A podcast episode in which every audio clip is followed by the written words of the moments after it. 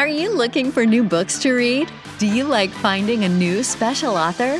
Are you tired of the same old books from the same old authors? Well then, welcome to Discovered Wordsmiths, a podcast where you can hear from fantastic new authors. Join Steven Schneider as he finds and talks to authors you may not know, but authors that have worked hard to write great new books. Hear about their book and why you should check it out. So sit back and listen to today's Discovered Wordsmith.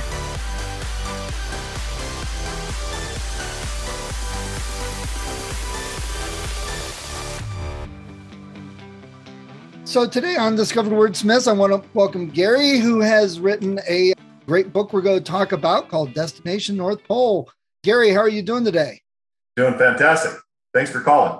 Yeah, it, this is going to be a great talk. I can't wait to hear about this book. But before we do that, tell us a little bit about who you are and some of the things you like to do outside of writing. I see you have a lot of great books, so obviously. I, uh, I yes, I do. I like to read. Obviously, that's one of them. But I... My background is agri- agriculture, but the first, I'll call it seven years of my life, besides going to school, I was uh, military intelligence, did things like copy foreign signals and brief and debrief pilots. So I think that gave me a lot of background to being more critical as what you hear, what you what you learn, what maybe what you absorb.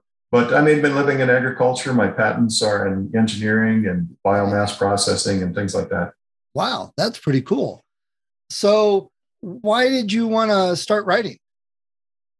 Ooh, I, I think I've been writing all the time. I, my first job outside of the military was actually working in the South Dakota Department of Agriculture. And I we didn't have an organizational directory of all the organizations we were working with, fifty, one hundred, whatever it was.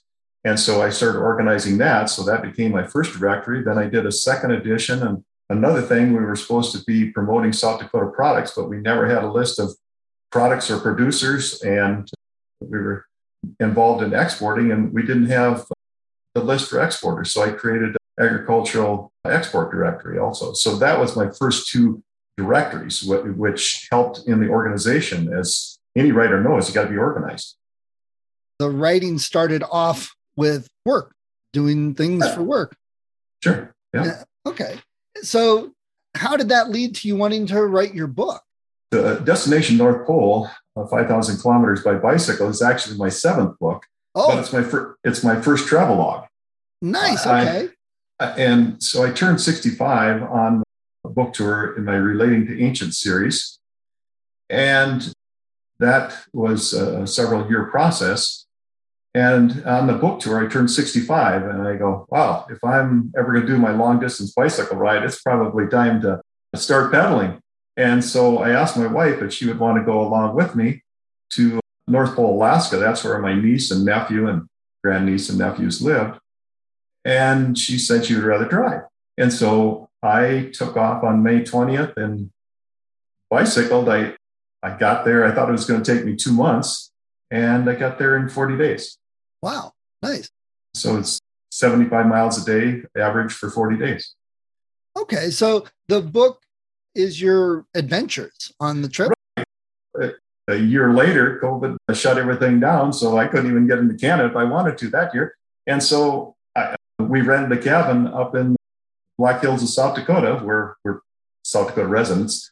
Rented a cabin up there, and I go, wow, we're going to be locked out. I'm going to write a book about traveling up there. And so I, every day was an adventure, hundreds of black bears and grizzlies and wood bison and elk, wolves, everything that could kill you. And so I, I made it up there, and I didn't die, and I figured I'll write about it. That could have been a second subtitle, and I didn't die. But, yeah, that could have been it, yeah. So did you have any animals or anything like chase you? Because you always see videos like that.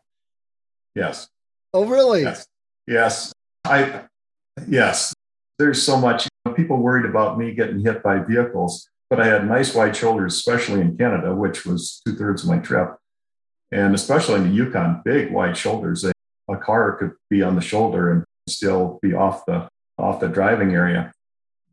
But as you get up, especially in the Yukon, bush, they call it, gets fairly close to the roads because they don't get it cut every year. And so you can have bears and uh, wood bison, and they're twenty-five percent bigger than the plains bison that I'm used to. And the bulls turned around and faced you. And luckily, my front brake squeaked one time, and I was rolling fast enough that I scared them.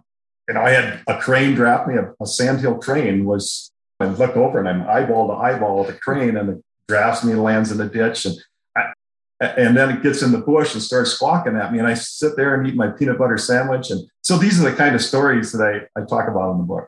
Nice, nice. So your wife drove. Did she mirror you so you met up with her, or did she just go up and wait for you to get up there? Actually, I took off.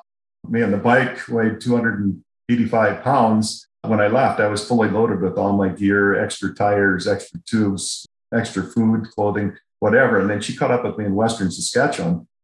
And from there on, it, was, it would be harder and harder to find nightly lodging. I never camped once. So I, I biked, and that's why I left on May twentieth, longest day of the year, June twentieth. It was going to take two months. At least when I got to the Yukon, there was light. And uh, if I had a bike at midnight, I could still bike in the light. And so I biked until she found a clean bed. Usually she'd catch up with me, oh, say eleven o'clock in the morning or something like that, see if I needed anything, refill my water bottles, because I carry about a gallon of water with me. And then uh, she would go ahead and, and uh, find lodging. We had a general plan of where we were going to go. And uh, luckily, by leaving that time of the year, there's lodging, whether it's work camps or Airbnbs or bed and breakfast, there's usually some kind of lodging every one hundred miles or so. Nice. And you said you wrote some other books. They all sound, were they all nonfiction like this? Yes, or? Yes. They're all nonfiction besides uh, directories. Probably see a couple up on top, uh, Relating to Ancient Culture, Relating to Ancient Learning. They are, I'll call it heavier books, but we've traveled around the world since we retired ten years ago. And uh, every country talked about how culture is changing, how learning is changing. And so I tried to answer that question, why is culture changing? So that's actually written as a mystery. So twenty of the twenty-two chapters start as riddles, and you try to figure out, as I did, what's changing culture. And learning and uh, using the past, I like history. And so looking at the past, how does the past influence and how will learning change in the twenty-first century? So it's learning into the twenty-first century. Oh, I think that's great, because I'm doing a talk kind of the same vein where it's targeted to middle school parents, parents of middle school kids, and basically helping them open their eyes to the other possibilities kids have that they can actually start looking into in middle school as skills and careers for something to do eight, ten years later, preparing for it. And oh, it, that's, a, that's fantastic. It's that that's fantastic. Thank you, Stephen, for doing that. It's my my marketing title. The title is Relating to Ancient Learning, but the marketing title is Learning as It Influences the twenty-first century. And so it it sounds like right in line with some of the things you're doing. Yeah, I think that's great. So that the biking one sounds a little different. Do you think you would have written it if COVID hadn't hit? I don't think so. I don't think so. My my goal originally was I just wanted to bike out there. It's three thousand miles. And so I had no idea. I was sixty-five years old. I had a ten-year-old bike. People told me to a road bike or a mountain bike or a better bike, an e-bike, whatever. And I go, I know this bike. I'll just try it. And I didn't know if I was going to make it. I went every day, and uh, I started putting on more miles every day because uh, distances were farther between lodging, and I was in better shape as I got ten, two weeks into it, ten days, whatever. And I was starting to do one hundred miles a day. My longest day was actually in Saskatchewan at one hundred sixty-six miles. And so I did a daily blog because people started asking me about where you're at, you're going to make it. And so that was the, that was it. I, I made it, and I had the blog. And then I go, I'm not good. I'm not one to sit around. And I, yeah, I like to hike. My wife likes to hike, likes to bike. But during COVID, you got to do something about thinking. And I thought, wow, what a good opportunity when I can't interact with socially. Let's write something that people can sit in their armchair and enjoy a trip without going anywhere. And so the plan wasn't originally to write a book, but you took an opportunity, the advantage of what you did to get a book written. Kind of pointing that yeah. out for other authors listening, because sometimes I think people miss opportunities. Oh, we all do. We all do. I am an international researcher, so I, I've done a lot of my re- agronomic research in Turkey, and my last paper was on Mongolia.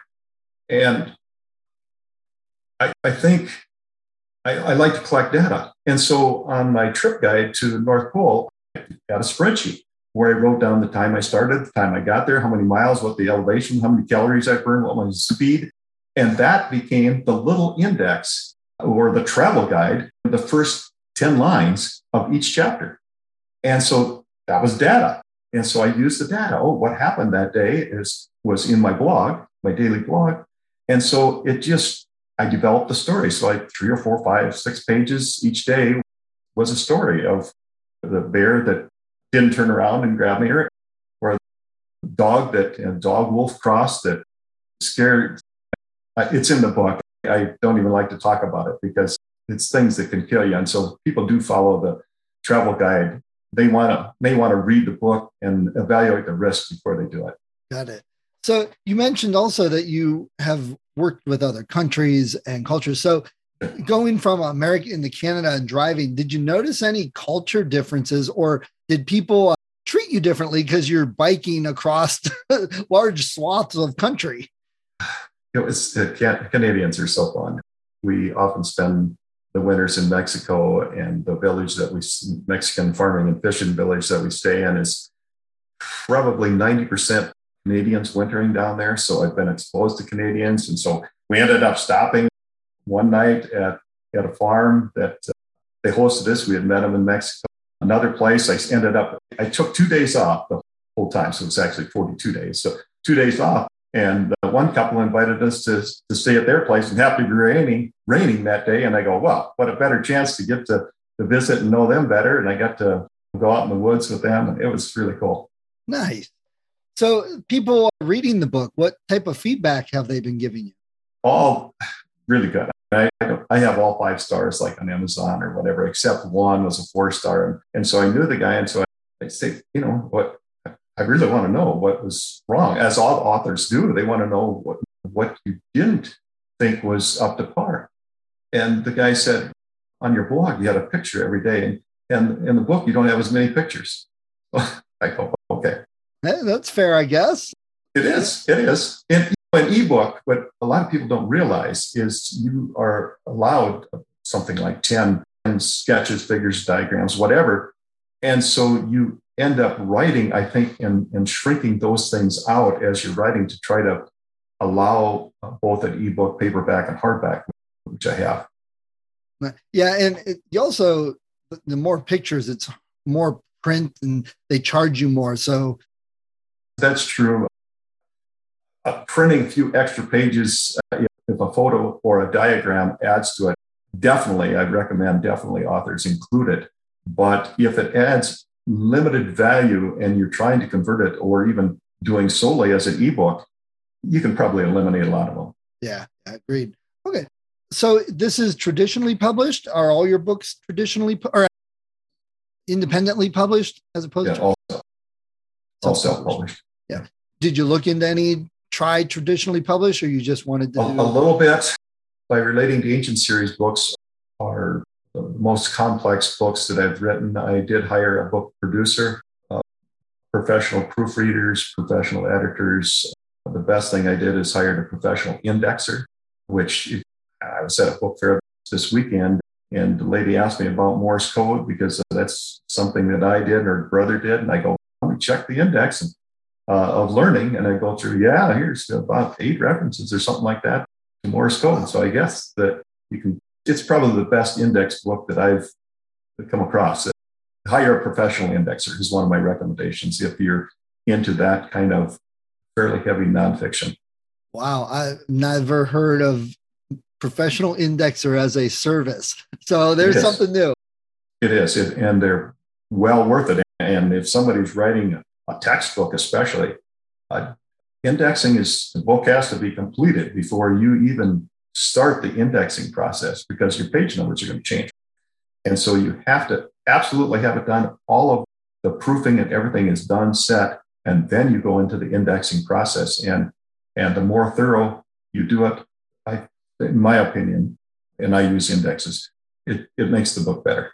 Yeah, I can see that. I just got a flat tire this morning and I was looking up where the okay. little lever is to get the tire dropped. And I had to look that up in the index because I've never done it on this car before. And it was like, oh, okay, I see it now. It, it, it's critical for, and thank you for offering this service to other authors. And with my patents, you also have to think through a, a lot of minute detail.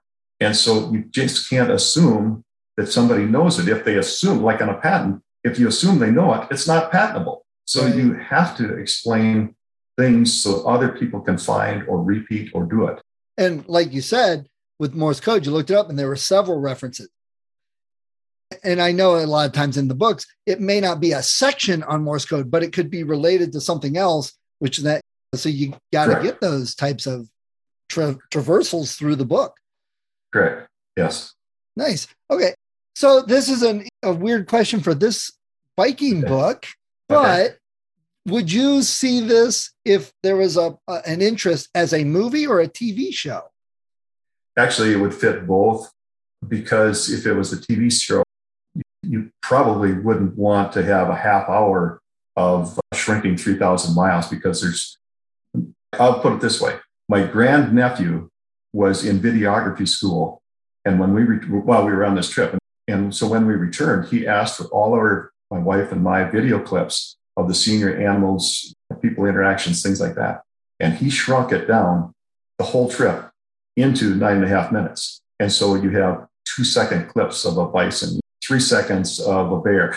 Just, he did a fantastic job. So that's on YouTube, by the way, the name of the book on Destination North Pole, five thousand kilometers by bicycle. It's on YouTube. And so if you're going to do a movie, you would actually want to make it into, I think, like a sixty-five-year-old retired guy. It wasn't a struggle. I hadn't been on my bike in eight months. So it's not like you can't do it. You just have to evaluate the risks and start pedaling. So that's a story. I think it would be an interesting movie, but as a as a T V show, if you wanted to run a season or two, there's plenty of material with, from here to the Arctic Circle. Yeah, I know. I could see it a couple different ways. You could have it as like a reality show with oh, cameras and every day se- yeah. seventy-five yeah, miles. Good point. You know? Yeah. Because there's, and uh, a lot of people that, that drive, like the Canada, the, they call Alaska Highway, was about half the trip. And a lot of people have made that trip and said, yeah, I didn't see that many animals. No, I maybe seen one bison. I go, geez, I seen hundreds. And when, you, you know, people drive from nine o'clock in the morning until five at night. You're not going to see the animals. It's too hot. This time, that time of the year, bears are out grazing dandelions until about nine, nine thirty in the morning. The wood bison are eating grass. Well, by nine thirty, shoot, they're in the bush getting shade. Yeah, people do that at the zoo all the time. They're like, it's July twentieth and it's one hundred twenty degrees. Why aren't the animals doing anything? Yeah, where's the polar bears? Yeah. When you've got a fur coat on, do you feel like moving around when it's right. one hundred twenty? I'm like, geez, I'm right. in, people. Yeah, good point. Zoo is a good analogy. Yeah, nice. But I can also see it fictionalized, where it's a like one a discovery, coming of age type story or something like that, with a bike trip and using based on true events almost or something like that. I could see it going different ways. Most people do distance biking when they're younger, and a lot of them are. There's trip, there's bike trips across the U S organized where you bike in a group. I was solo and I didn't camp. I didn't have my camping gear. So you go, unless I have a little bivy bag, emergency thing strapped on the back with an emergency bo- water bottle. But other than that, you have incentive to find a place to eat and a clean bed. Yeah. And I'm sure that felt good after a day of biking, especially uh, as the weeks went on. Without a doubt. And that's why I thank my wife all the time for being willing to stop and see me during the day a little bit, check on me, and then find a place to to lodge at night. And sometimes we had to cook because there's places where there's no restaurants. There's no quick fast food places even. There's no uh, gas stations where you can pick up a bar. You just, you, you find a work camp or a Airbnb or whatever off the side of the road and you bike to it. Yeah, right. So, Gary, let me ask you, uh, you got a lot of books and you like to read. What are some of your favorite books, some of your favorite authors? And do you read nonfiction or do you read both fiction and nonfiction? I, I primarily read nonfiction. Okay. I do read a fair amount of fiction, some poetry, things like that. But yeah, quote, one of my favorite authors is, is probably Henry David Thoreau. Like in the early eighteen hundreds, he died the year Civil War started. And he wrote about reality, his experience near Concord, Massachusetts. And so he lived in the woods. And so he really talked about what happened to him. So my favorite authors, as I go to book shows and book festivals and things like that, I tend to pick up books that are written fifty to two hundred pages, written by people. My mother-in-law, she was in her eighties, and she wrote a book about quest for water. She lived in semi-arid South Dakota, and water was always a struggle, especially quality water. And as as she aged, it, it became important to her to explain how they, they got by with limited water and how the dams forced them off the river bottom and created a, a lake for people to enjoy. And then finally, she had water piped to her house. It was like, wow. And so these are real stories. I, I just, my last book I just finished was uh, Boeing Gypsies, about the families that traveled for twenty some years in the six, uh, late fifties, sixties, traveling to missile silos, and how they moved every, sometimes every two weeks to a different state. And they had families, and they, Boeing, the company Boeing, had put up lodging, trailer houses basically for them. And so they would move in and move out. They do their work, and they'd be moving to a different site. And she told personal stories of people they, they met and how they all socialized. And it, it's just wonderful personal little stories. Them are great books to, to read, I think. And they're, again, mostly paperbacks, and seldom over two hundred pages, but they're real life stories. Nice. And I was just talking to someone yesterday that does a program with young people who are in juvenile lockup, and they get them to write their stories, and then they do a talent show. And he said some of those stories are amazing because it's real life to them. They, and that's why your work with the schools, even younger, sit down and write. I don't care if it's, if it's penciling out on and wide space lines, but be able to explain what you think. I, I one of the quotes attributed to Henry David Thoreau is, "It's really vain to sit down and write if you haven't stood up and lived." Nice. Yeah. I read uh, on Walden Pond in high school, yeah. Mostly because the teacher said, here's a list of books that's on the list, but most of you probably wouldn't enjoy them. So, of course, I had to find one of those to read. Walden Life in the Woods is a good book. Yeah. Yeah. And it's, a, it's real life. This is what happened to me, and this is what I did. It's definitely not an easy, quick read. No. There's a lot to it. It's very dense.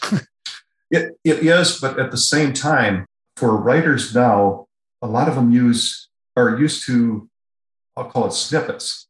And it's hard to read snippets because the context ten or twenty years hence is not, it's hard to pick up. And so one of my advices to authors is, even if you're writing fiction, you can have a few snippets, but as you Uh, get past a short conversation, then you need sentences to flow again, because it makes it too difficult to just follow the train of thought and the, the personal interactions and things like that with snippets.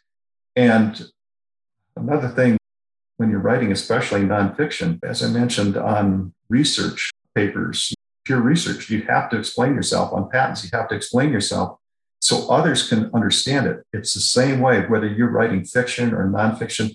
You have to be able to have somebody understand what you're talking about. I, I think that's an interesting viewpoint, because one of the things I do struggle with is I always put down on paper what I am thinking in my head, so it doesn't come across. And your practice with writing patents, I'm sure, helped alleviate that in your writing. It, it did, but it also makes you critically think about what is different, because you can't patent something if it's not different. And so I have six patents, and some of my inventions, like I made a wrist support bar for to support my wrists when I went bicycling. I was twenty-five, thirty miles, I'd get a sore wrist. And so the day before I, I left on my bicycle trip, I went to the hardware store and, and made a wrist support bar that, that my wrists rest on. And I got patented, because I'm tired of fighting patent attorneys, but it's very practical. And I, Saturday, a couple of days ago, I was at a signing, and the guy said, "You have a patent," because I had my bike there. And I go, make it. I made a video, a YouTube video about it, how you can make your own for twenty-five, thirty bucks. And so, yeah, you don't have to necessarily write a patent, but you have to think through something real practical and be able to explain it. And I tell about it in the book, for example. So if they want to buy my book, they can see how wrist support bar works, alleviates our wrists. Do you have a picture of that? I do. Good. And uh, they can look at the YouTube video and see four minutes of it there. Nice. And I like that, using your blog, your YouTube video, so it all goes together. So it's all a, mul- a multimedia type of thing almost. And the guy that said there's not enough pictures in the book, well, that's one of the great things in the world. If you saw it on the blog and you liked it on the blog, you can still look at the blog. True. I, I, as I mentioned earlier, I make my living in agriculture, and my, two of my books were on the crop millet. It's a it's an ancient grain, but not many people know about it. And what I did last year, yes, I still sell that book, and I have it in forty whatever countries. It's the book if you're going to produce that crop.